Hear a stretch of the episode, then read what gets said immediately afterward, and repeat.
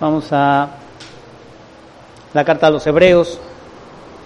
Vamos a continuar nuestra serie. Vamos a la, a la palabra, por favor. Nuestra serie, Una vida en fidelidad. Hoy tenemos nuestro tema número uno. ¿sí? Tema uno. Y vamos a titularlo Dios ha hablado. Dios ha hablado. Vamos a Hebreos 1.1, por favor. Vamos a leer esta, esta porción. Acompáñeme. Vamos a leer del verso 1 al 4. Y hoy solamente vamos a ver los primeros dos versículos. ¿sí? Vamos a leer esta porción. Nos dice, Dios, habiendo hablado muchas veces y de muchas maneras en otro tiempo a los padres por los profetas, en estos postreros días nos ha hablado por el Hijo, a quien constituyó heredero de todo y por quien asimismo hizo el universo, el cual, siendo el resplandor de su gloria, y la imagen misma de su sustancia, y quien sustenta todas las cosas con la palabra de su poder, habiendo efectuado la purificación de nuestros pecados por medio de sí mismo, se sentó a la diestra de la majestad en las alturas, hecho tanto superior a los ángeles, cuanto heredó más excelente nombre que ellos.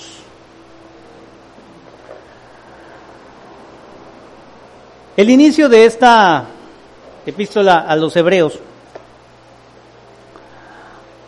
podemos reconocer, como ya lo habíamos visto hace ocho días, que pues el escritor no nos determina su nombre, no nos da más datos, eh, a quiénes va dirigido, no determina tampoco quién es el, el, el, autor de esta, de esta epístola, sino que usted puede ver también puede reconocer que inmediatamente se enfoca en el punto principal que él quiere tratar, ¿verdad? No se enfoca ni en el escritor, no se enfoca ni, ni en los que van a recibir, está enfocándose en algo supremo, algo superior. Inmediatamente se ubica en Jesús. Eso es lo que hace esta, epístola, nos hace a nosotros comprender que el tema principal, el tema primordial de esta epístola es mostrarnos que nuestro Salvador es superior a todo, superior a todo lo que exista, superior a cualquier cosa. ¿sí? El escritor nos va a probar esto, pero primero, antes de probar que Jesús, nuestro Salvador, es supremo en comparación a cualquier cosa, él nos va a explicar quién es este Salvador. Nos va a hablar de la persona de nuestro Salvador. Nos va a hablar de Jesús. ¿sí? Nos lo va a describir. Usted acaba de, leer conmigo. Yo creo, espero que usted haya leído un poquito esta carta. Y si no, bueno, pues aquí la iremos leyendo. Estos cuatro primeros versículos. Se dice que son, eh, y se ha hablado de esta porción del de, de Nuevo Testamento, que, fíjese, está aquí plasmado uno de los, eh, eh, uno de los textos, una oración, eh, un texto, ¿verdad? En, el, en, la lengua, original, en el griego, un texto griego de los más bellos, de los más hermosos que se han escrito en toda la historia. ¿sí? La traducción que tenemos al castellano, usted la tiene en su Reina Valera, si usted se tomó el tiempo de leer esta epístola a los hebreos, así algunas porciones, cierto no, es muy entendible. Usted empieza a leer esto y es, está escrito de una, de una manera, de una, una redacción tan, tan eh, bien acabada, ¿sí? Se entiende que el escritor tenía gran conocimiento de la lengua griega, era un hombre culto, un hombre con muchos recursos, ¿sí? Eh, para poder transmitir esta, lo que hoy vamos a ver, la belleza de lo que es nuestro Señor Jesús, lo que es nuestro Salvador, y plasmarlo en frases, ¿sí? plasmarlo en, en, esto, en esta oración. ¿sí? Es una, usted lo puede ver y, y, en el castellano se lee muy bien, muy práctico, es muy conciso, ¿sí? Apunta directamente lo que él quiere describir, ¿sí? Eh, eh, nos va, las frases que, que, encontramos son muy elocuentes, ¿sí? Usted puede verlo, en esos cuatro versículos, ¿sí? Podemos reconocer todo esto. Tiene una redacción, ¿a poco no? Ahorita que, es tanto el, el auge de los mensajes del WhatsApp, ¿no? Queremos pasarlo todo por WhatsApp, ¿no? Ya no queremos ni hablar por teléfono, ¿no? Mejor mandarle un WhatsApp, ¿no? Pero ¿a poco no se ha metido a veces en problemas cuando escribe el WhatsApp y pues qué cree que nadie le entendió, ¿verdad? Pues yo te entendí otra cosa, ¿no? Siempre estamos buscando la manera de, redactar mejor, ¿no? Nuestros mensajes, ¿no? Este escritor tenía una redacción excelente. Usted ha leído el periódico, ¿no? las noticias, ¿verdad? Hay periódicos nuevos ahora que surgen, la redacción es, mm, la verdad, muy, muy triste, muy mala, ¿no? No entendemos bien eh, cuál es el sentido ni el objetivo, ¿sí?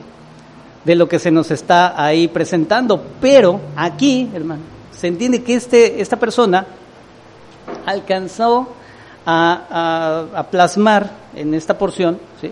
Y en toda la carta, así lo vamos a ir reconociendo, esto que necesitaba, fíjese, eh, eh, esta cierta belleza en, en, cuanto a la escritura, porque vamos a hablar de, Jesús, ¿sí?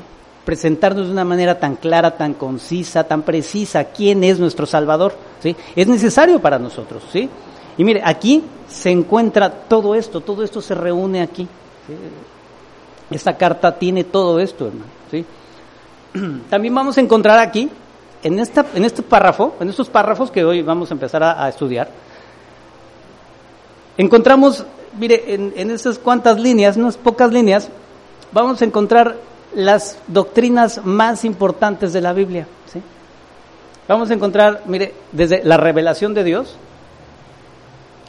la inspiración de la palabra, también la encontramos ahí, y pues, a nuestro Señor Jesucristo, describir la persona de nuestro Señor Jesucristo. Eso es lo que vamos a encontrar en estas cuantas líneas que vamos a ir viendo hoy. ¿sí? Se dice que este es un pasaje majestuoso. ¿sí? Y tan majestuoso es porque, mire, en estos dos versículos que hoy vamos a estudiar, vamos a encontrar que Dios habla. Dios ha hablado. Y vamos a, a ver lo que encierra toda esta frase. ¿sí? Los ateos, los escépticos, ¿verdad? Siempre dicen, bueno, pues Dios, esa, esa idea que tienen, bueno, pues aquí nosotros entendemos, ¿verdad? De aquí nosotros podemos desprender mucho para refutar todas esas ideas, porque Dios no es eh, un ser ajeno a esta creación, Dios, no es eh, una, una idea, ¿sí? Dios no es ninguna religión tampoco, Dios es real, Dios es personal, Dios es una persona y habla, ¿sí? Y hoy vamos a ver esto. Vamos al verso 1, por favor. Hebreos 1.1. Inicia diciendo, Dios, habiendo hablado muchas veces y de muchas maneras, en otro tiempo a los padres, por los profetas, en estos postreros días nos ha hablado por el Hijo. El verso 1 nos dice que Dios, habiendo hablado muchas veces y de muchas maneras.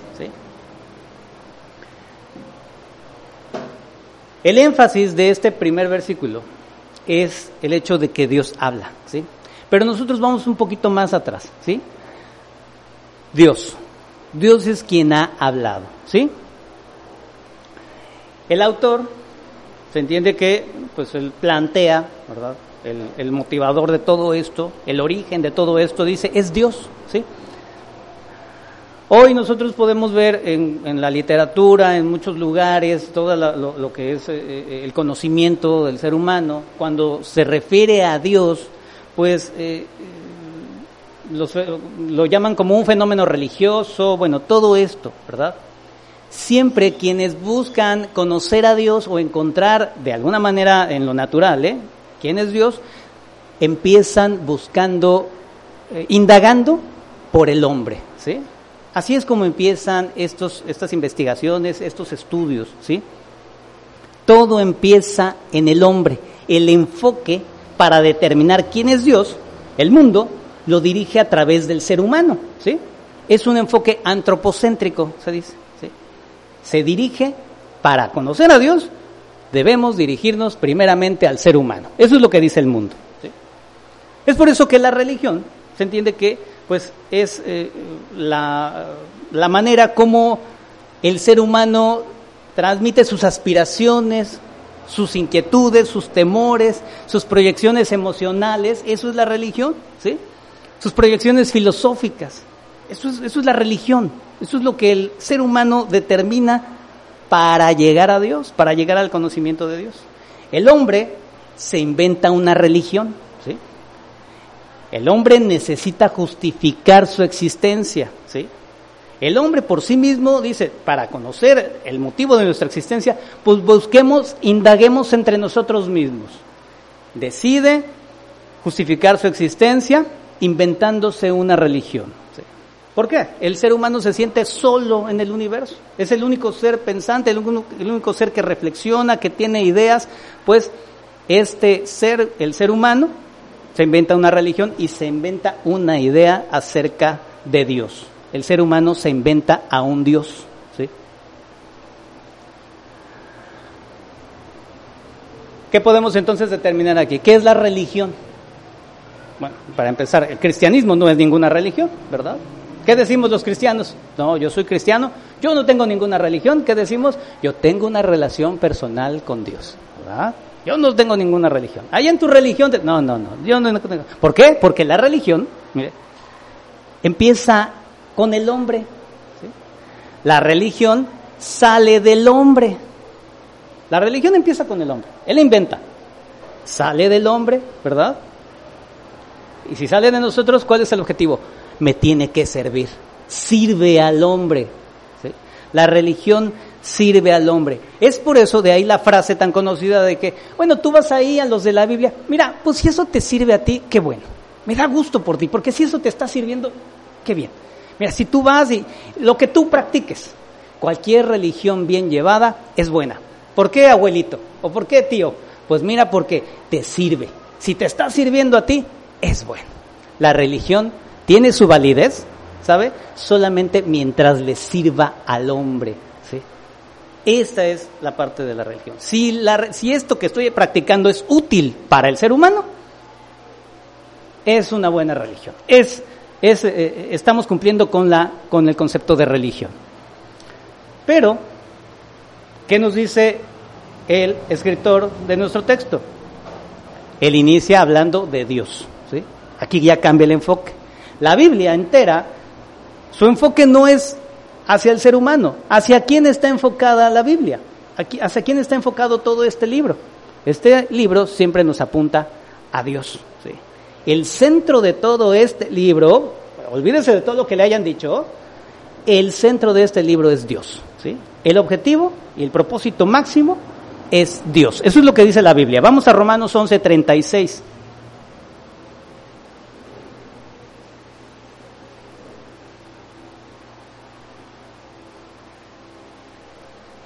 Romanos 11, verso 36.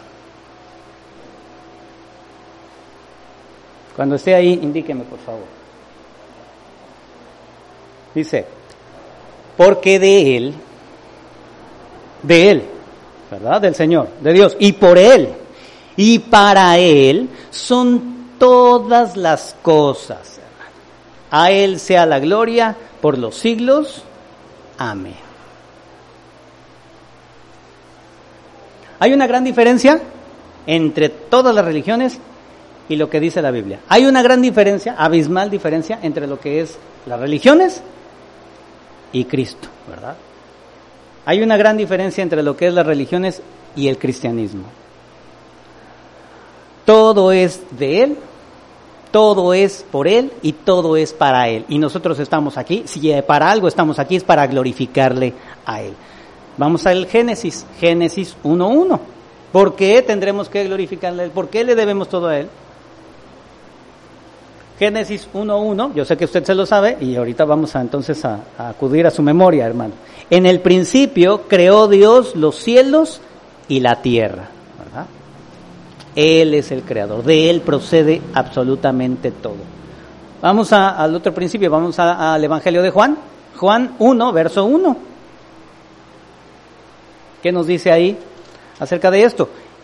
Juan 1.1, en el principio era el verbo, y el verbo era con Dios, y el verbo era Dios.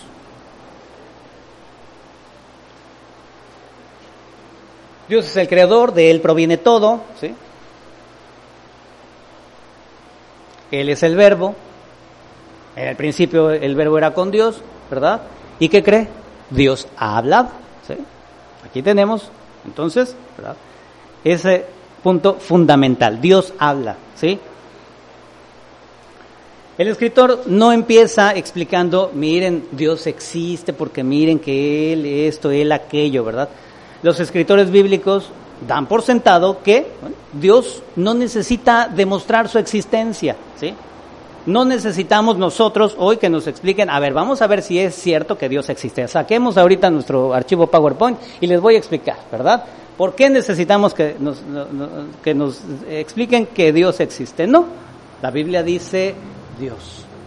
Dios, Él, siempre ha existido, Él es por siempre y para siempre. ¿verdad? Ese Dios interviene en este mundo. ¿Y sabe de qué manera interviene también? Interviene hablando a este mundo y nos habla a nosotros los seres humanos. ¿sí? Entonces, ¿de dónde parte nuestra, nuestra vida, nuestra vivencia hoy de la fe, todo lo que nosotros hacemos, hermano? ¿Cuál es el punto? de parte de Dios. Todo viene de Él. Olvídese de que el enfoque es su vida, su, su ministerio, su trabajo, su familia, todo, hermano, ¿sí? debe ser a causa de Él, es por Él y sabe, es para Él, hermano. Todo lo que nosotros seamos, ¿sí? Todas las cosas empiezan en Dios mismo, hermano. Este Dios no es un ser eh, así como alguna, eh, eh, algunos conceptos filosóficos lo presentan, de que es el, sí, él es el creador, pero dicen, esta, usan esta, esta ilustración, esta figura. Dios es como un relojero, construyó un reloj, le dio cuerda, lo puso en marcha y lo dejó ahí. Y el reloj tiene que andar por sí mismo, ¿sí? Dios es un ser ajeno al mundo. La Biblia dice que no es así. La Biblia dice que Dios está pendiente de este mundo. Él está pendiente de su creación y tan pendiente que está que Él se ha revelado. Se ha revelado al hombre, Él ha hablado al hombre y es más, le ha explicado quién es Él. Le ha dado su nombre. Le ha dicho al hombre, yo soy el que soy, ¿verdad? Dios se ha revelado como Jehová, ¿verdad? Yo soy el que soy, ¿no? Ese Dios ese yo soy, se reveló a muchas personas, a muchos hombres a lo largo de la historia. A Abraham, a Isaac, ¿sí? a Jacob, ¿sí?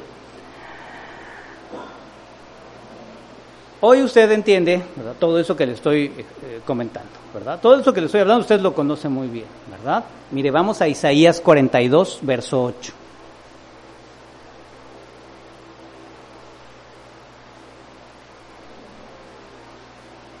El énfasis de todo esto, hermano, es entender que podemos salirnos, ni inventar nosotros una salida, ni inventar nosotros alguna otra cosa, ¿sí?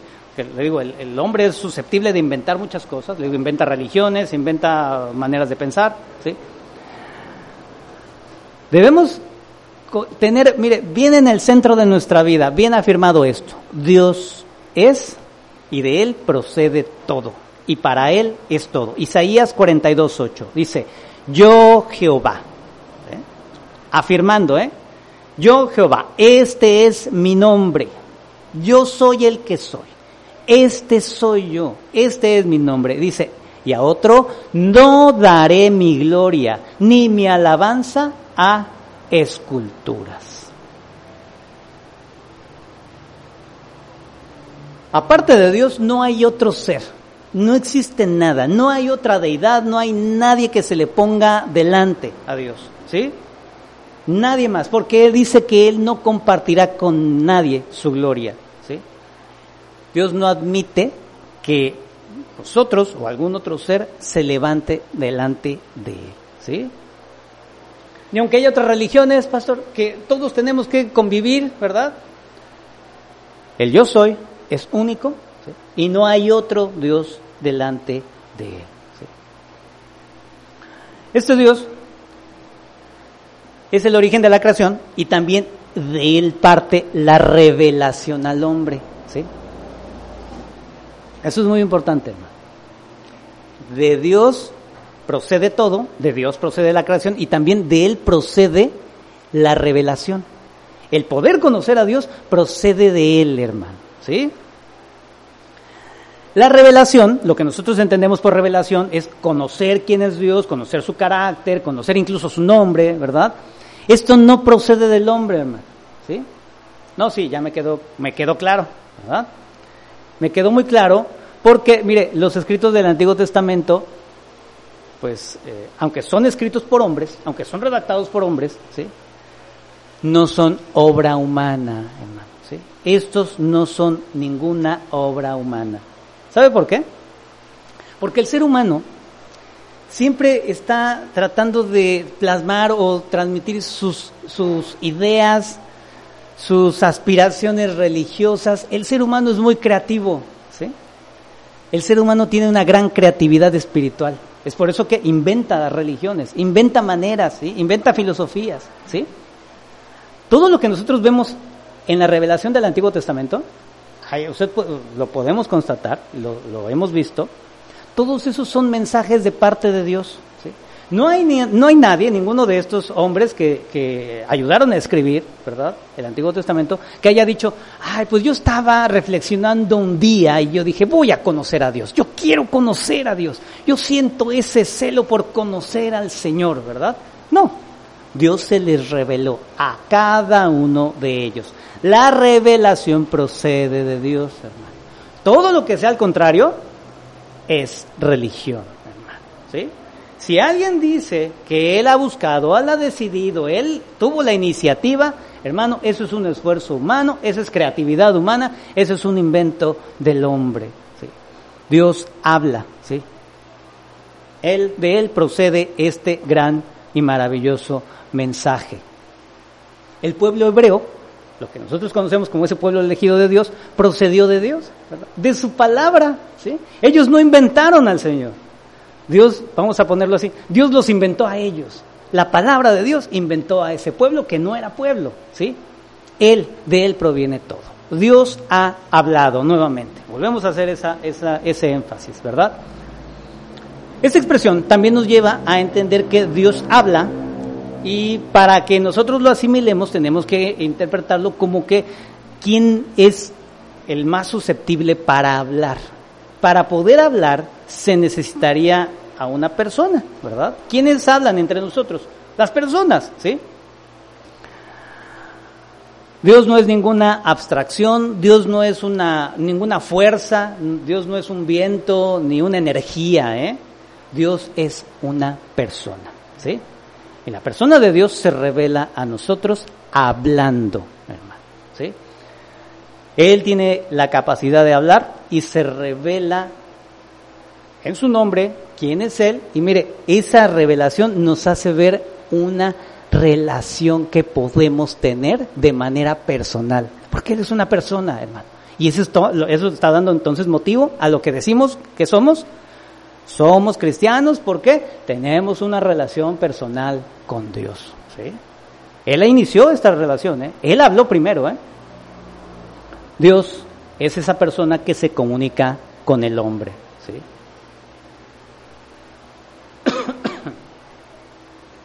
Digo, los seres humanos somos muy buenos para, para inventar eh, doctrinas, filosofías, dioses, inventamos dioses para todo, ¿no? ¿Cuál es el, el punto? Cuando el ser humano está dando rienda suelta a esa imaginación, a su, a su espíritu religioso, ¿verdad? Lo que está buscando es algo que le funcione, ¿sí? Algo que sea beneficioso para su vida en el sentido de que me, me, me ayude a realizarme, ¿sí? Todo centrado en el hombre, ¿verdad? Como le dije al inicio. Todo antropocéntrico, ¿verdad? El enfoque antropocéntrico que tenemos. Si me funciona, es efectivo, es bueno, hay que seguirlo practicando, ¿verdad? Es por eso que el ser humano inventa religiones que son adecuadas a su manera de vida, ¿sí? Inventa religiones, inventa tradiciones que son adecuadas a su manera de ser, ¿sí? A como él se siente cómodo, vamos a ponerlo, ¿sí? Pero la Biblia nos dice otra cosa. La Biblia nos revela al único Dios verdadero. Y ese Dios verdadero, Él es el que habla, ¿sí? Lo podemos encontrar, estas expresiones de que Dios habla en, el Antiguo Testamento, podemos ver eh, estas frases, y dijo Dios, ¿no? ¿Cuántas veces hemos encontrado? Y dijo Dios, ¿no? O así dice el Señor, decían los, los profetas, ¿verdad? ¿Cómo se paraban los profetas y decían, así dice el pastor, ¿no? Así no, no dice así los profetas, o cómo decían, así dice el líder de su pueblo, sométanse a mí, ¿no? ¿No dice así? Así dice el Señor, ¿verdad? ¿Quién es el que habla? ¿Mi religión? ¿Habla el principal de mi denominación? ¿El gran siervo del Señor, Él es el que habla? ¿O habla Dios, hermano? Vemos como hasta nosotros mismos, ¿verdad? Nos inventamos nuestra religión cristiana, ¿no? Mire, vamos al Génesis. Génesis capítulo 3, verso 8, por favor.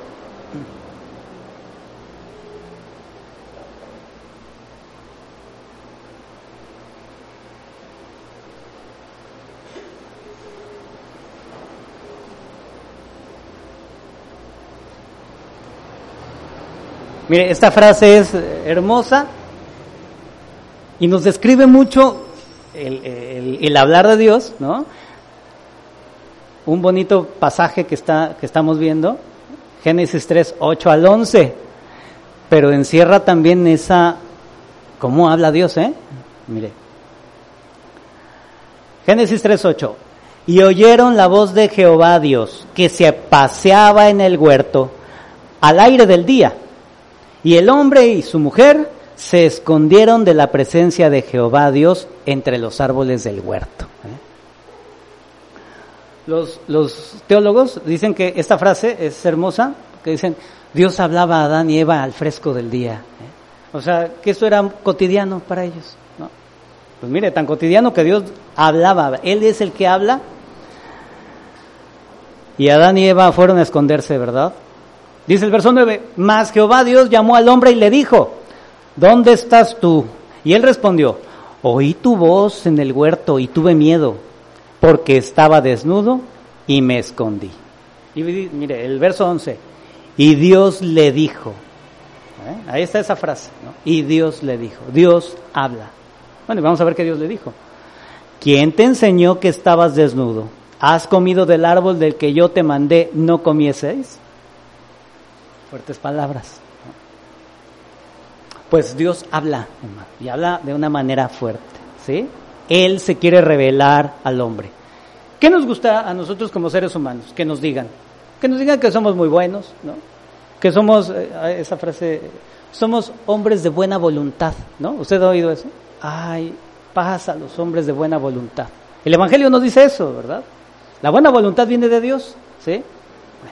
las religiones inventan muchas frases, inventan muchas cosas, muchas maneras que se adecúen al carácter del ser humano. Dios habló a Caín, Dios habló a Noé, Dios habló a Abraham, a Isaac, a Jacob, a Moisés, a Josué, todo el Antiguo Testamento está saturado de la voz de Dios, Dios hablando, ¿sí? Vamos a nuestro texto otra vez. Hebreos 1.1 nos dice, Dios habiendo hablado muchas veces, muchas veces. Pues sí, podemos ver en el Antiguo Testamento estuvo, hable, hable Dios, ¿no? A varios, no. Esa expresión muchas veces quiere decir, ha hablado, pero en muchas porciones. La palabra original es polímeros, la palabra polímeros muchas veces habla de porciones o secciones, ¿sí? partecitas. Ha hablado en varias partes, lo podemos traducir, ha hablado en varias etapas. El mensaje de la revelación de Dios no se dio en un solo momento, hermano. Se fue dando por etapas, por porciones. Se va dando por porciones. De ahí nosotros entendemos que la revelación de Dios en el Antiguo Testamento, estamos hablando de ese momento, fue progresiva, ¿sí? La revelación fue progresiva. ¿Por qué estamos hablando de que la revelación fue para aquellos y le me he estado enfocando en el Antiguo Testamento? Dice, dice el escritor de Hebreos, Dios habiendo hablado muchas veces y de muchas maneras en otro tiempo a los padres por los profetas. El otro tiempo que menciona aquí es el momento antes de la venida de nuestro Señor Jesucristo en el verso 2 nos va a hablar en estos postreros días, ¿sí? Estos postreros días, ya lo hablaremos, ahorita vamos a ver eso un poquito más antes, esperemos llegar, ¿sí? Estos postreros días se refiere el momento que Cristo ha venido al mundo, el Mesías llegando a este mundo, entrando a este mundo, ¿sí? A partir de ahí empiezan los postreros días. Pero aquí estamos hablando de que Dios ha hablado antes de que el Mesías viniera. Toda la revelación del Antiguo Testamento es progresiva, ¿sí? Fue dándose paulatinamente, ¿sí? De una manera progresiva, poco a poco, ¿sí? Un, escritor dice que es como a un niño pequeño, ¿verdad? A un niño pequeño tenemos que irle hablando eh, conforme a su edad. Él tiene que ir aprendiendo y tiene que ir creciendo. ¿sí? A un niño de 8 años no le podemos quizás hablar de, un tema eh, de, física, ¿verdad? Muy, muy elevada. ¿sí? Hay que irlo desarrollando en su conocimiento, en su crecimiento. Por eso se va dando esa revelación poco a poco, de manera progresiva. ¿sí? Así es como se fue transmitiendo ese conocimiento de Dios al ser humano. ¿Quién es Dios? Así es como se estaba revelando al ser humano. Esta expresión también muchas veces, eh, en muchas porciones, ¿sí? quiere decir que no a una sola persona se le dio toda la revelación. ¿sí? Nosotros podemos ver también en el Antiguo Testamento cómo, por ejemplo, un, un, ah, un tema principal, ¿quién era la persona del Mesías? para determinar quién era la persona del Mesías. En el Antiguo Testamento, a un solo escritor ni a un solo profeta se le dio toda esa revelación, no se le explicó quién iba a ser, ¿sí? Mire, se entiende que a Adán y Eva se les habló que iba a venir ese Mesías, ¿sí? Vamos a Génesis 3.15, por favor.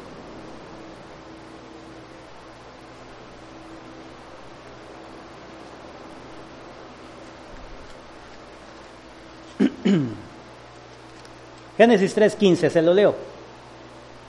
Y pondré enemistad entre ti y la mujer, y entre tu simiente y la simiente suya. Esta te herirá en la cabeza y tú le herirás en el calcañar. El Mesías, se les dijo a ellos, provendría de la simiente de la mujer. Eso es, ahí está lo que se le llama, le llaman los maestros el protoevangelio, ¿verdad? Ahí está encerrado el evangelio, ¿sí? El Mesías vendría de la simiente de la mujer. Pero a ellos no les fue revelado todo, ¿sí?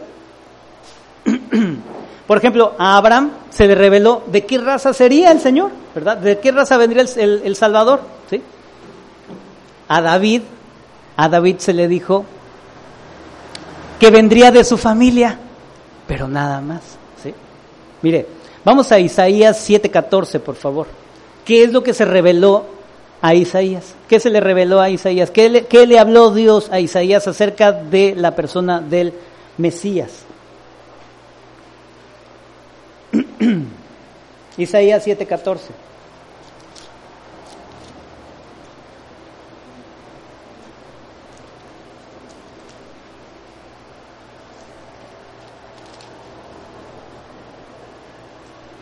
Por tanto, el Señor mismo os dará señal. He aquí que la Virgen concebirá y dará a luz un hijo y llamará su nombre Emanuel. el Mesías nacería de una virgen. Eso se le fue mostrado a Isaías. No más, ¿sí?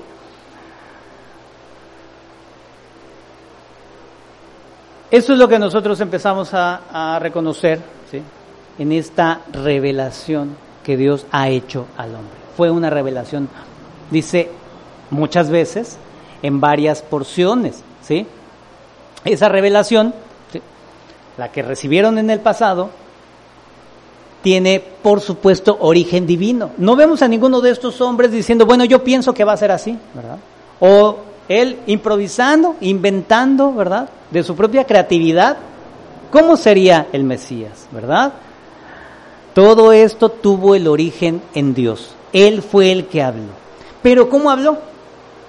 En porciones. No fue completa esa revelación, fue parcial. Fue como las piezas de un rompecabezas, ¿sí? Así se fue dando poco a poco, ¿sí? También dice que, dice nuestro texto en Hebreos, Dios ha hablado Muchas veces y de muchas maneras. ¿sí? De muchas maneras. La expresión quiere decir de varias formas, multiforme. ¿sí? La revelación se dio a veces mediante la voz audible, ¿verdad? ¿Quién escuchó la voz de Dios? ¿No? Moisés escuchaba la voz de Dios, hablaba con él, ¿verdad? Todo esto, mire, es importante también considerar porque vamos a estudiar aquí en Hebreos, vamos a estudiar los símbolos, ¿sí? Los símbolos del Antiguo Testamento, los tipos, ¿verdad? Todo lo que encontramos, los tipos, la tipología del Antiguo Testamento para reconocer al Mesías, las metáforas, ¿sí? Las imágenes que el Antiguo Testamento nos presenta, todo eso lo vamos a ir viendo aquí y es importante, ¿sí? Todo esto que se practicaba y que estaba representado y simbolizado en el culto levítico, ¿sí? Para hablar del Mesías, para hablar de, de esta, eh, de Jesucristo, ¿sí? Esta, muchas maneras, nos habla la forma en que los escritores recibieron y cómo ellos plasmaron esa voz de Dios, cómo ellos plasmaron ese mensaje que Dios les iba revelando, ¿sí? Algunas veces fue, dado como discursos, como, como una predicación, ¿verdad? A veces fue dado como una ley, ¿sí? a veces como refranes, ¿sí? la forma de escribir, ¿sí? como narraciones históricas también. ¿sí? A veces, mire, también Dios utilizando a los hombres que le escuchaban, a los hombres que él había determinado que escucharan su voz y transmitieran su mensaje, los utilizaba de una manera muy peculiar, ¿eh? y, también según su personalidad. Mire, para hablar a un pueblo duro, para un pueblo que no ponía, eh, no se sometía, ¿verdad? A un pueblo que era, que era rebelde. Mire, vamos a Isaías 20, verso 2, por favor. Utilizando la personalidad y, utilizando, mire, eh, muchas formas, muchas maneras, ¿eh? multiforme. ¿eh? Vea cómo Dios habla para hablarle a su pueblo. Isaías 20, verso 2. Los judíos iban a ser exiliados, ¿verdad? Estaban siendo advertidos del exilio, ¿sí? Y mire, dice Isaías 20, verso 2. En aquel tiempo habló Jehová por medio de Isaías. ¿Quién habló Isaías? ¿Fue el que habló? No. Jehová habló por medio de Isaías, hijo de Amós, diciendo, ve y quite el silicio de tus lomos y descalza las sandalias de tus pies. Y lo hizo así, andando, ¿cómo? ¿Está, usted en el texto? Desnudo y descalzo. ¿Qué es lo que quería hablar el Señor? ¿Y cómo usaba este hombre? Estaba ahí mostrándoles cómo ese hombre de una manera natural, ahí descalzo, como, como si anduviera eh, eh, como un pobre, ¿sí? como alguien eh, en la miseria, sin qué calzar, sin qué vestir, así estaría el pueblo exiliado. ¿sí? Así sería la experiencia que ellos iban a tener a causa de su desobediencia a Dios. Ese pueblo de, Israel iba a estar exiliado en Egipto. ¿sí? Mire, vamos a Jeremías, Jeremías 27, por favor. Jeremías 27. Un poquito más adelante. Si, si ya llegó usted, espérenme, por favor, porque... No, ahorita nos damos prisa. Jeremías 27.1.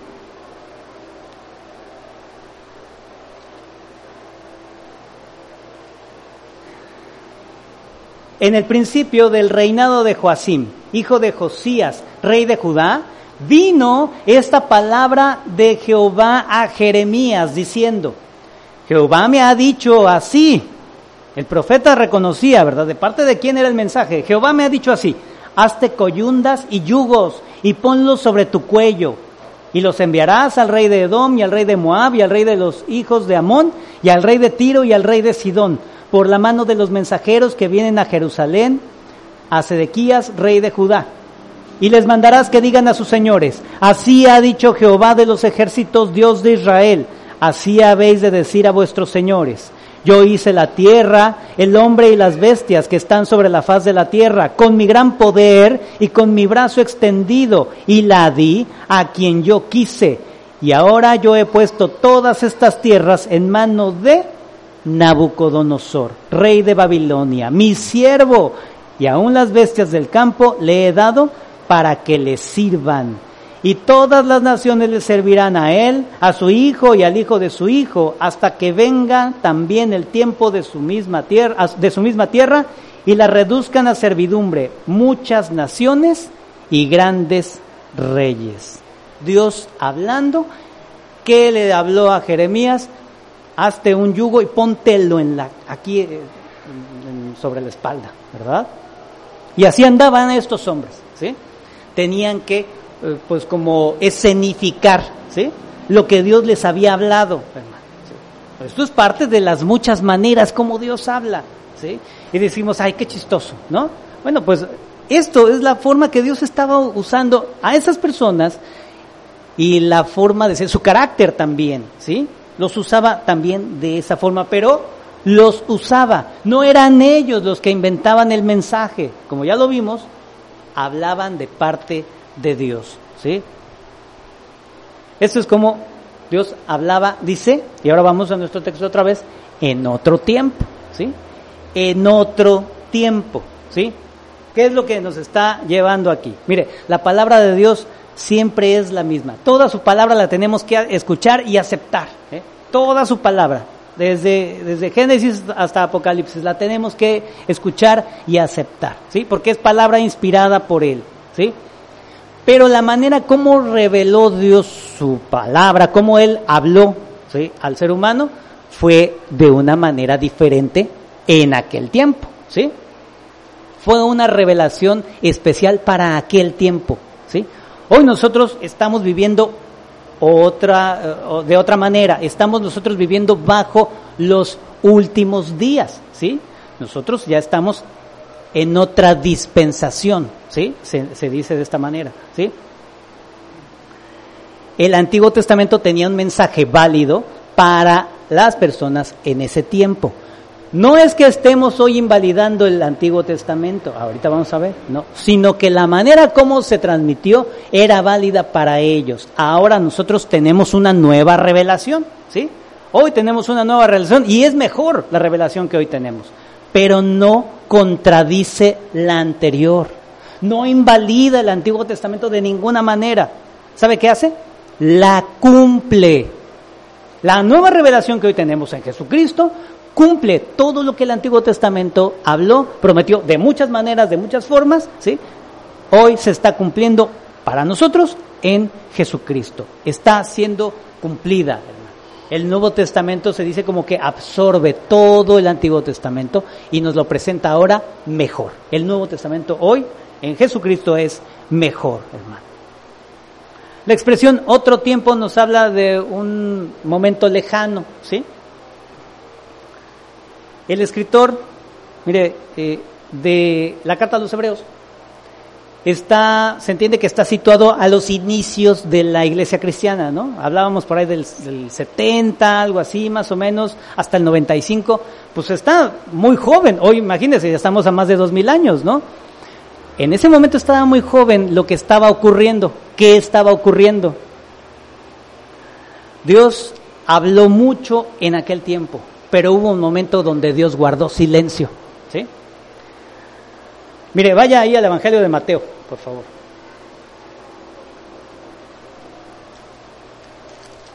¿Ya está ahí?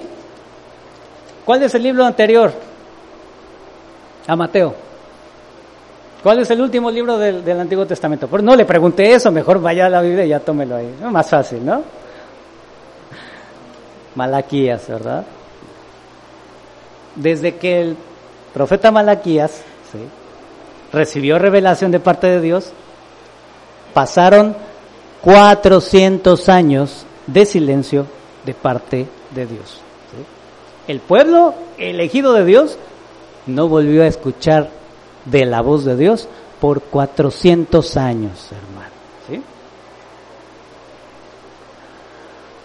El escritor de Hebreos nos dice, les dice a los hebreos, ¿verdad? Los que eran judíos, cristianos en ese momento, Hermanos, ¿ustedes recuerdan que Dios hablaba en otro tiempo? Y ellos recordaban, pues sí, hace 400 años fue la última vez que supimos del Señor, ¿verdad? Hasta que vino Cristo, ¿verdad? Hasta que vino Cristo. Bueno, pues de ese tiempo les estoy hablando, ¿eh? De ese momento, 400 años, ah, ¿sí? Les hablaba Dios a los padres, ¿sí? en otro tiempo a los padres, dice. Hermano, hoy usted entiende el gran privilegio que tenemos, ¿no? De, tener su palabra y que Dios nos hable y de la manera que hoy nos habla. Y ahorita lo va, lo va a comprender, ¿eh? Dios hablaba a los padres. ¿Qué es hablar a los padres? Cuando escuchamos la palabra padre, luego, luego como que relacionamos con, con los patriarcas, ¿no? No, cuando escuchamos padres, la palabra padre nos habla de antepasado, ¿sí? nuestros antepasados. ¿sí? Incluso en el Antiguo Testamento se habla de, padre o madre de, y están hablando del abuelo o del bisabuelo, ¿no? Pero es, está un antepasado, ¿sí? Padre quiere decir antepasado. Pues Dios hablaba a nuestros antepasados, dice, recuerden ustedes, ¿eh? Hace 400 años, todo ese tiempo, todo ese periodo, hablaba a nuestros antepasados, ¿sí? Dios les dirigía su palabra, eso tenía que moverlos a ellos a, a ese eh, reconocer eh, eh, ese gran privilegio, ¿sí? Eran privilegiados definitivamente, el pueblo hebreo era, era privilegiado porque Dios lo creó y Dios jamás los dejó, Dios les estaba hablando constantemente. Momento a momento les estaba hablando. Vamos a Romanos 9, verso 4, por favor.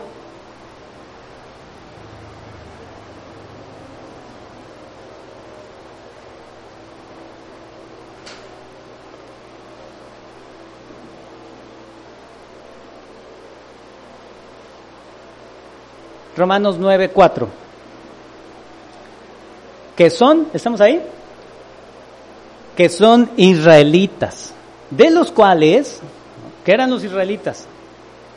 Gente, un pequeño pueblo súper privilegiado, porque de ellos es la adopción, la gloria, el pacto, la promulgación de la ley, el culto y las promesas. ¿sí? A ellos Dios se les había revelado en aquel tiempo, ¿verdad? ¿Qué sentirían en ese momento los, los hebreos cristianos, no? Los cristianos judíos ahí, ay Señor, sí, tú nos hablaste a nuestros antepasados, ¿verdad? Pero ¿y todos nosotros qué? Bueno, es que eran los antepasados de ellos. A lo mejor el escritor está hablando de los antepasados de manera biológica, ¿no? Pues sus papás judíos, ¿no? Está hablando de ellos, sus abuelitos, todos los de hace mil años. Eh, ¿Que eran judíos? No. También para nosotros está hablando el escritor, también para nosotros está hablando Dios, ¿sí? Debemos entender también que esos padres representan para nosotros también nuestros antepasados. Son nuestros antepasados no biológicos, ¿verdad? Porque no somos ni judíos, ¿verdad? Aunque algunos hoy dicen que se quieren convertir judíos, ¿verdad? Ya todos quieren ser, andar con sus, ¿verdad, hermano? Por ahí tiene muchos amigos del hermano Román que quieren ser judíos, pero no somos judíos. Ellos son nuestros antepasados en la fe, ¿sí? Son nuestros padres espirituales. Mire cómo lo menciona el apóstol Pablo. Vamos a Primera de Corintios. Primera de Corintios capítulo 10, verso 1.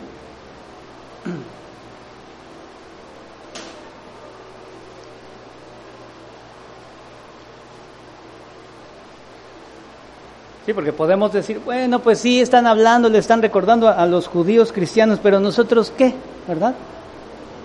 O nos hacemos judíos, ¿no? Para que sacamos por ahí, ¿no? Del árbol genealógico, ¿verdad? Donde, pues ahí hubo una ramita que era judía, ¿no? Puros inventos, ¿no? Ahorita vamos a, eso vamos a tratarlo mucho. Primera de Corintios 10, verso 1. ¿A quién va dirigida la carta a los Corintios? A una iglesia mayormente qué? Mayormente gentil, mayormente la, mayoría de la gente que componía esta iglesia no eran, no provenían del judaísmo, ¿no? Bueno. A ellos les dice una frase así semejante. Porque no quiero, hermanos, que ignoréis que nuestros padres todos estuvieron bajo la nube y todos pasaron el mar. Pablo no está hablando de sus papás, ¿sí? ni de sus abuelitos, está hablando de sus antepasados, de los antepasados de nosotros en la fe, de manera espiritual, ¿sí? Todos aquellos que experimentaron el éxodo, ¿sí? Bueno.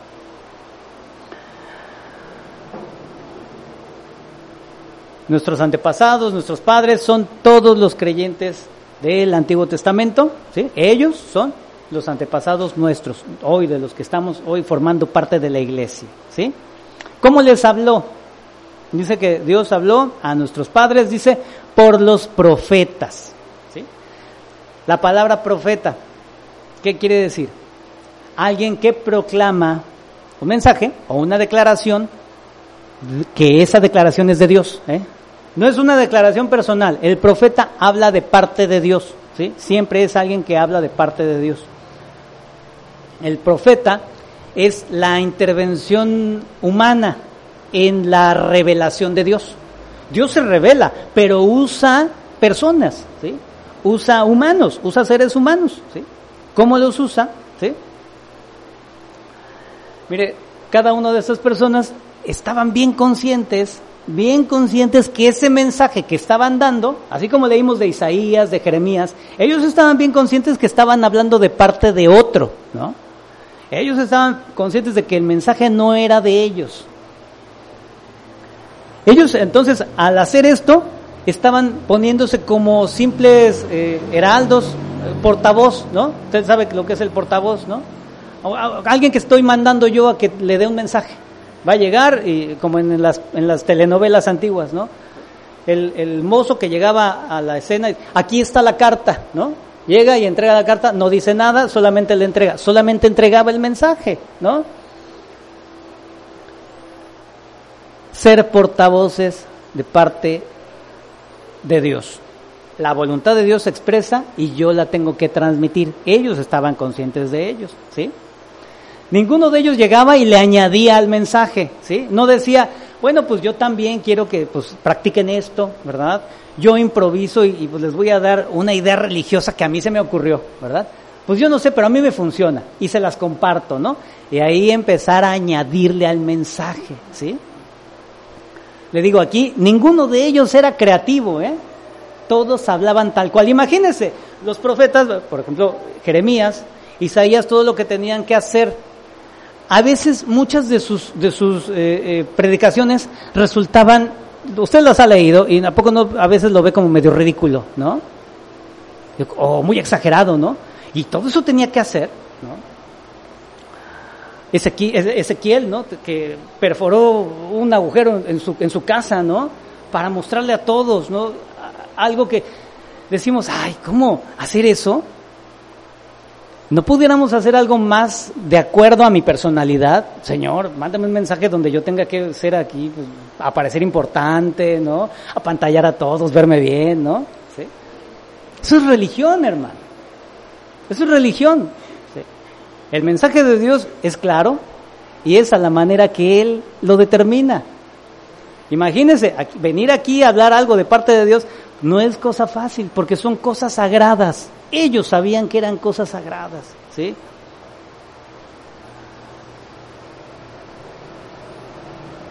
Se entiende que el judío reconoce como profeta a todo aquel llamado por Dios, a todo aquel apartado. Un apartado lo entendemos como un santo, ¿no? Elegido por Dios para un propósito, ¿sí? Todos los santos apartados por Dios y que transmitían el mensaje de Dios eran profetas, ¿sí? No solamente los de los libros proféticos, ¿sí? No, sino todo aquel que había hablado o escrito de parte de Dios se le consideraba profeta. Moisés en el judaísmo Moisés en el Antiguo Testamento lo encontramos como un profeta. Vamos al Deuteronomio. Deuteronomio capítulo 18, verso 15.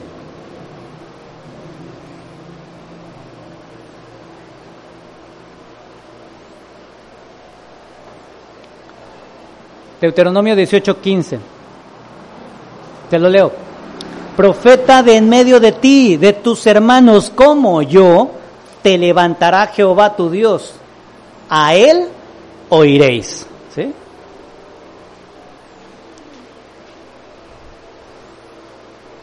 También se dice que a los libros históricos, desde Josué hasta libros de los reyes, se les reconoce como los profetas anteriores, profetas anteriores.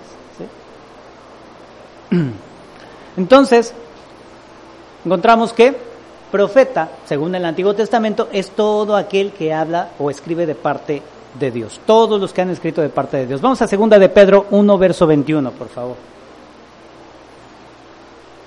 Segunda de Pedro 1, 21. ¿Cómo realizaban esto? Otra vez, hermano. ¿Por qué tanto énfasis? Es necesario, hermano. Estamos viendo principios, nuestros fundamentos, hermano. Vamos a entrar en una parte de verdad maravillosa de ver quién es Jesucristo. Pero a veces, digo, puntos tan, tan básicos, tan fundamentales, se nos van, ¿no? Digo, yo quiero que usted se lleve todo esto. Segunda de Pedro 1.21. Porque nunca la profecía fue traída por voluntad humana. ¿Qué es lo que dice el apóstol Pedro? Nadie estaba inventando un mensaje, ¿eh? Y cuidado con que... Y, así dice el Señor, ¿verdad? Todavía, ¿no? Nunca la profecía fue traída por voluntad humana, sino que los santos hombres de Dios hablaron siendo inspirados, no siendo creativos, ni siendo ahí eh, imaginando cosas, soñando sueños, no dice nada de eso, ¿verdad? Dice siendo inspirados por el Espíritu Santo.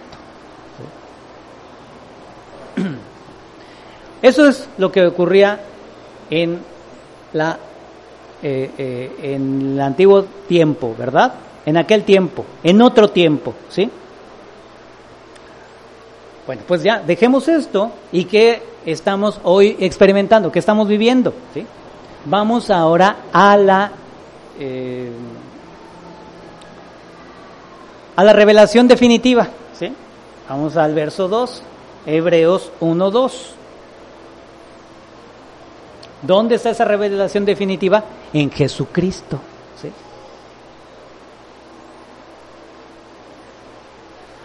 ¿Por qué plantea desde el verso 1 ¿verdad? y recuerda todo lo que, lo que ahorita vimos, en ese parrafito que vimos del, del verso 1?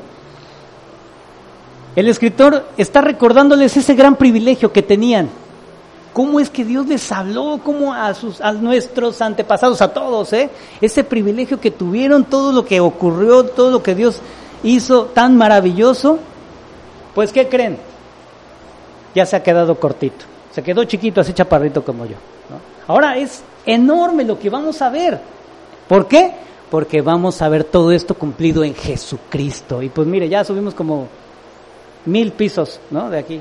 No, nos queda una casita chiquita, lo que ellos recibieron, ¿sí? Va a ser todavía más maravilloso.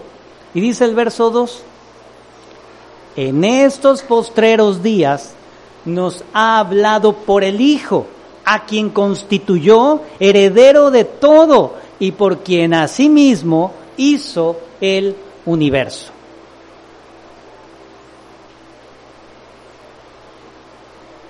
No está diciendo que ahí terminó.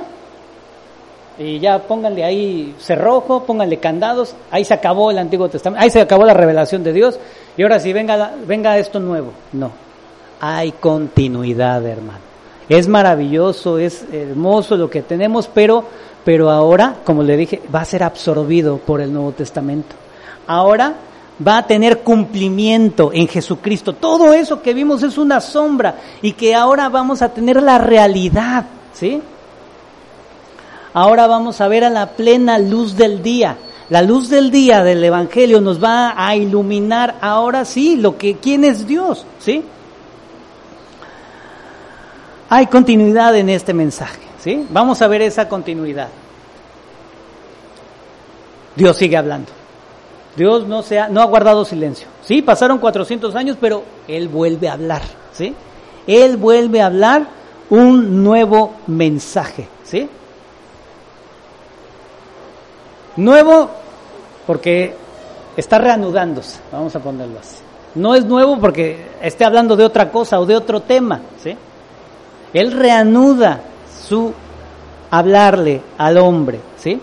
Es el mismo Dios, el que siempre ha existido, es el mismo mensaje, el que siempre se ha dado,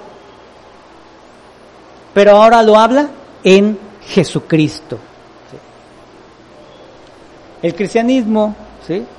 no, no empieza así en, en, el año, como dicen, en el año cero de esta época, ¿no? no sino el cristianismo es una, eh, pues, eh, es completar esa revelación de Dios en el, en el Antiguo Testamento y ahora continúe para siempre. ¿sí? Esto es creer en Jesús. Porque creer en Jesús es creer en el mismo Dios del Antiguo Testamento. Es el mismo. ¿sí? El Evangelio que hoy tenemos no lo podríamos comprender sin todo el Antiguo Testamento. ¿Por qué? Porque el Antiguo Testamento está contenido en el Nuevo Testamento. Y, el, y, mire, el, el, Nuevo Testamento está eh, eh, respaldado por este, el Antiguo Testamento. En el Antiguo Testamento vemos la sombra y en el Nuevo Testamento vemos ya la realización. Vemos su culminación. El mensaje que hoy tenemos es superior por esto, hermano. ¿sí? Se había dado una primera revelación, pero la que hoy tenemos, ¿sí? completa, termina, es más acabada, ¿sí? es ya perfeccionada esa revelación que teníamos desde el Antiguo Testamento. Hoy es lo que tenemos en Jesucristo. Es por eso, Dios no cambia, ¿sí? sino que ahora Dios está completando lo que Él inició. ¿Y en quién lo completa? En Jesucristo.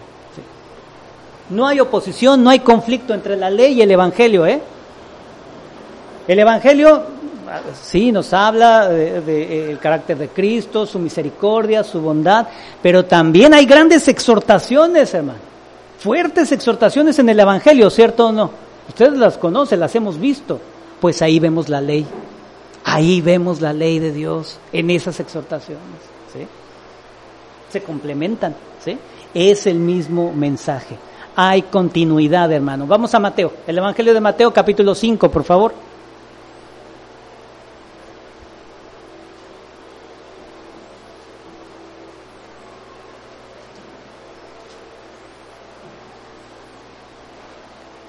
esta nueva revelación no anula la antigua, no anula ni la contradice. Mateo 5:17, ¿estamos ahí? Mateo 5:17. No penséis, ¿quién dice ahí? El Señor Jesús. No penséis que he venido para abrogar la ley o los profetas. No he venido para abrogar, sino, ¿qué dice? Para cumplir, para cumplir. El Señor Jesús no vino a eliminar todo el Antiguo Testamento. Dijo, no, eso ya está caduco, ya fuera, échenlo fuera. No. Vino, ¿sabe qué? A que toda esa revelación hoy tenga un florecimiento. ¿sí? Hoy se complete y florezca. ¿sí? Haya una consumación de todo ese Antiguo Testamento.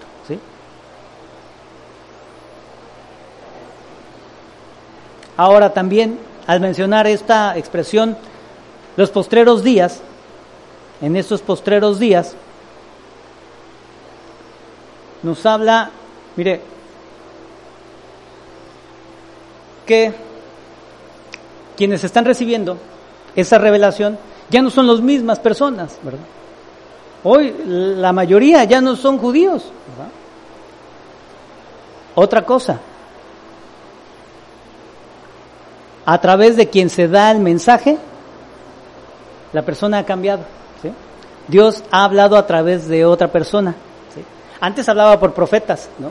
usaba hombres, ¿sí? usaba individuos que él inspiraba con su Espíritu Santo. Pero ahora, fíjese, esto es superior, ¿por qué? Porque ahora habla por el mismísimo Hijo de Dios. Habla por el mismísimo Señor Jesucristo. ¿sí?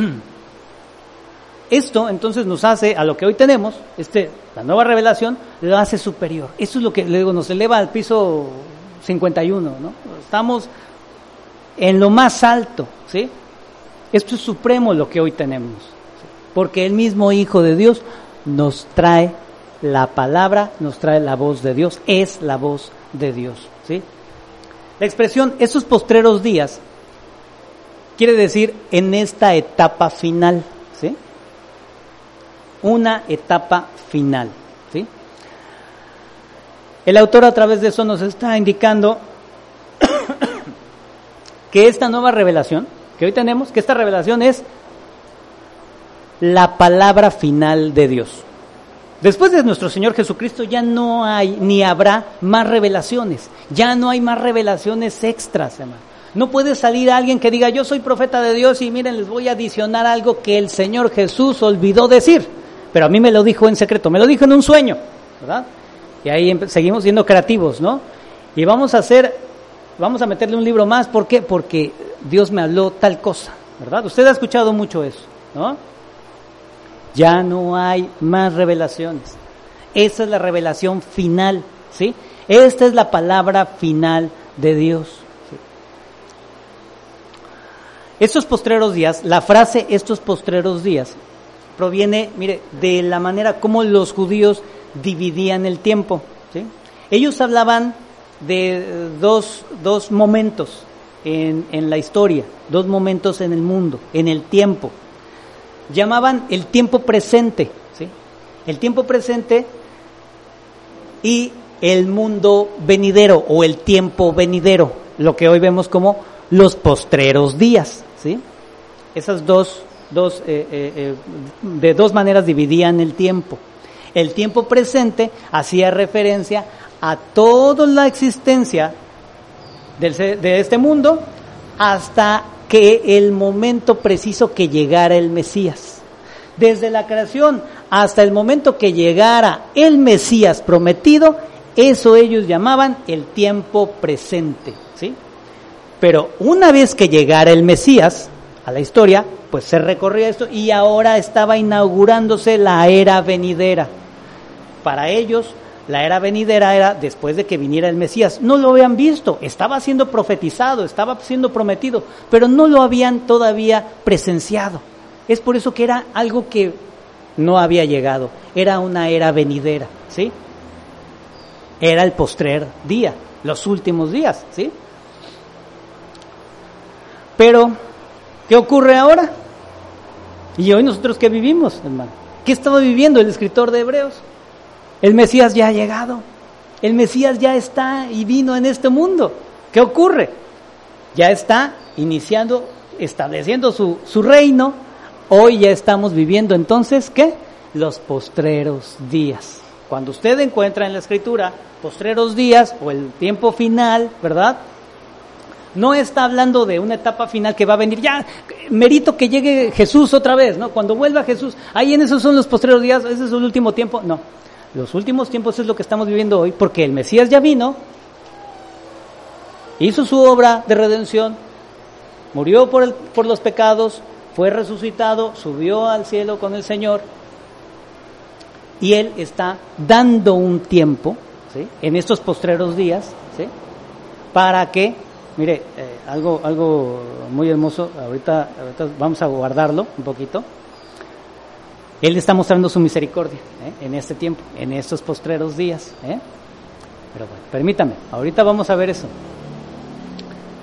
Cuando Él regrese, hasta que Él venga por su iglesia, todo eso cubre, todo eso comprenden los postreros días. ¿sí? En ese tiempo Él está mostrando su misericordia para que, para que la gente acuda a Él, ¿verdad? Se arrepienta y acuda a Él. ¿sí? Pero hoy nosotros estamos viviendo estos postreros días. ¿sí? Pablo llama a este periodo el cumplimiento del tiempo. Vamos a Gálatas 4.4, por favor. Gálatas 4.4, yo se lo leo, tome nota solamente. Dice, pero cuando vino el cumplimiento del tiempo, Dios envió a su Hijo, nacido de mujer y nacido bajo la ley. El cumplimiento del tiempo, los postreros días, ¿verdad? Estos últimos días, ¿sí? Es lo que estamos nosotros viviendo. Mire, vamos a segunda de Pedro 3.9. Segunda de Pedro 3.9. Como le dije, hoy estamos nosotros viviendo estos últimos días, ¿sí? Y, y mire, nosotros como la iglesia cristiana lo entendemos, ¿verdad? Porque el Señor no ha regresado todavía. Decimos, ya, que ya venga, porque este mundo de verdad es un caos, ¿verdad? Está sumido en el pecado. Yo, este, estamos siendo afligidos, ¿no? Por, por este mundo, eh, todo el, el deterioro que, que, que, está sometido, pero Él en este periodo muestra su misericordia, segunda de Pedro 3.9, el Señor no retarda su promesa, según algunos lo tienen por tardanza, sino que es paciente para con nosotros, no queriendo que ninguno perezca, sino que, dice, todos procedan al arrepentimiento. Eso es lo que hoy estamos viviendo, ¿no? Estos postreros días. Y para nosotros, ya vimos que es para eh, nuestros antepasados recibieron esa revelación, estaban escuchando la voz de Dios, pero hoy nosotros ¿qué escuchamos? ¿A quién escuchamos? ¿Verdad? ¿Qué escuchamos eh, eh, eh los domingos? ¿Qué al pastor, ¿no? O escuchamos al líder, o al, de la, o al gran predicador fulano de tal. ¿A quién escuchamos, hermano? ¿Escuchamos realmente la voz de Dios? ¿Escuchamos a Jesucristo? Porque dice que hoy nos habla, dice, nos ha hablado por el Hijo. Para esos hebreos era importantísimo tener esto bien plantado en su corazón. Tenía que formar parte de su esencia. ¿sí? Ellos hoy estaban experimentando algo superior que a lo que sus antepasados podían, mire, podían platicar sus abuelitos, sus tatarabuelitos, es que Dios habló a nuestro pueblo, hizo esto, grandes maravillas, pero hoy tenían, mire, nos ha hablado, dice, nos, nos esa expresión nos, nos habla de, de una cercanía, ¿sí? A nosotros. Es como, a ver, mire, júntese, júntese, le voy a contar algo bien, bien bonito, pero a, a, háganse para acá. Vamos a arrimarnos todos, para estar así todos juntitos, ¿verdad? Es más o menos esa expresión, hermano. ¿sí? A nosotros. A nadie más, hermano. ¿sí? Solamente a nosotros. ¿sí? Solamente a nosotros que estamos en Cristo, dice, nos ha hablado. Dice, ¿nos ha hablado cómo? Por el Hijo. Este mensaje superior que le, dije por el mensajero, ¿verdad? El mensajero ya no es ningún ser humano, no es ninguna persona sujeto al pecado, sujeto a la enfermedad, sujeto a fallar, todo eso, ¿no? Hoy nos habla por alguien supremo. ¿Por quién? El Hijo de Dios, el mismo Hijo de Dios.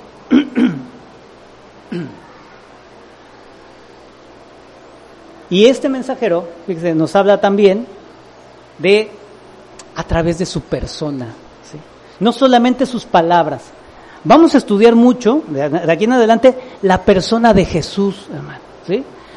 Hemos estudiado algo y en algún momento estudiaremos más de lo que Jesús ha hablado, ¿no? Pero vamos a estudiar aquí quién es Él, su esencia, ¿sí? Su personalidad, ¿sí? La persona de Jesús. Pues a través de su persona Dios nos habla, ¿sí?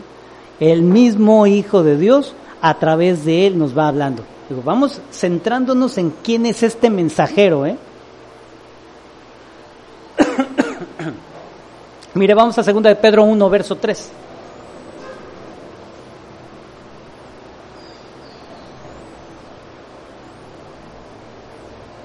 Como todas las cosas, se lo leo, segunda de Pedro 1.3, como todas las cosas que pertenecen a la vida y a la piedad, nos han sido dadas por su divino poder mediante el conocimiento, fíjese, mediante conocer, ¿eh?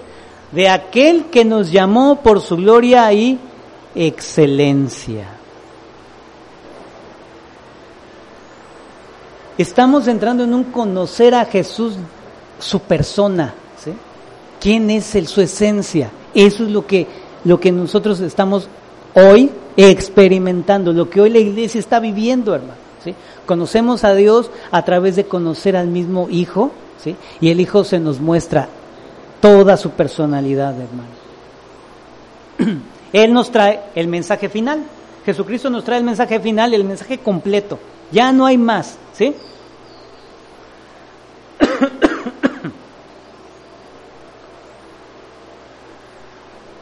Hoy tenemos ya, los judíos estaban esperando la, la, venida del Mesías, pero hoy nosotros ya tenemos, imagínense, para nosotros ya ocurrió, ¿verdad? Ya tenemos entonces la revelación completa. ¿Qué más podemos pedir? ¿Sí?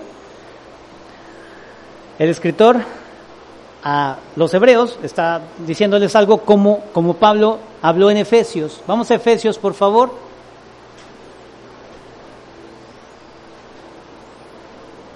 Efesios 3, verso 5.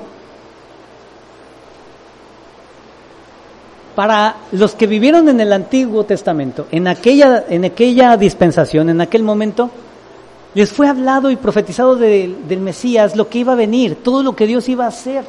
¿sí? Pero para ellos era como verlo a través de un velo, ¿sí? quedaba encubierto. Sí, había la promesa, pero no lo alcanzaban a, a discernir plenamente. ¿sí? Quedaba como un misterio, algo que quedaba oculto. Efesios 3:5. Misterio que en otras generaciones no se dio a conocer a los hijos de los hombres. A ellos no lo alcanzaron a, a determinar, a ver claramente, pero dice, como ahora, como ahora es revelado a sus santos apóstoles y profetas por el Espíritu. Ese misterio hoy empieza a ser, ¿verdad? Deja de estar oculto, ¿sí? deja de estar velado, se quita, se, se retira ese velo y hoy lo vemos claramente. Es por eso que hoy lo que tenemos es supremo, es superior. Este, esta, esta revelación de Dios, la manera que habla es completa ya. Tenemos nosotros todo para conocer lo que Dios habla. ¿Por qué? Mire, dice Hebreos 2, Hebreos 1.2. Ayúdeme ahí. ¿Qué dice? En esos postreros días nos ha hablado por el Hijo. La expresión así como está escrita en castellano, ahí en su Reina Valera, dice por el Hijo. ¿sí? Pero se dice que en los originales, ¿sí? y en algunas traducciones dice por Hijo. No tiene esta, eh, esta palabra, esta palabrita él, ¿sí? Literalmente se dice que Dios nos ha hablado en Hijo. ¿sí? Eso es muy importante. En la antigüedad, Dios habló por personas, a través de personas, ¿sí? A través de los profetas, a través de hombres inspirados por Él, ¿verdad? ¿Sí? Comunicaron el mensaje de Dios. Pero el decir que ahora Dios habla en Hijo, nos está, fíjese, llevando a la encarnación de Dios en Jesucristo, a la encarnación del Hijo de Dios, ¿sí? En una persona como nosotros, ¿sí? Viniendo a este mundo. Jesucristo es entonces el mensaje encarnado, el mensaje de Dios encarnado, ¿sí?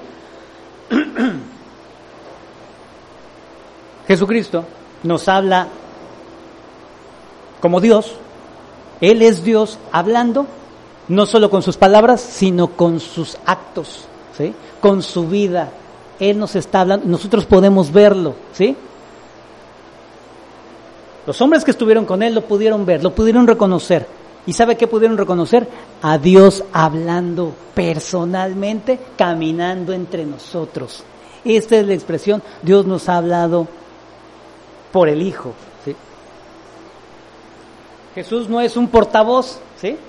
Jesús no es ningún mandadero, ¿sí? Jesús no recibió el mensaje y así como un profeta muy inspirado, muy santo, un profeta muy santo, ahí bien en oración, ¿verdad? Siempre, ¿verdad? entregado al Señor y podía escuchar bien claro lo que Dios quería decir. No. Jesucristo no es eso. Jesús es Dios mismo hablando a el ser humano, ¿sí? Es Dios en forma humana, ¿sí? Y a través de él nosotros podemos conocer a Dios, ¿verdad? Eso es lo que hoy nosotros tenemos, hermano, ¿sí? Cuando nosotros estamos escuchando a Jesucristo, estamos realmente en la presencia de Dios, ¿sí? Y es por eso que es real esto. Dios ha hablado. Y hoy Dios ha hablado. Vamos a dejarlo aquí, hermanos. Vamos a dejarlo aquí. Son temas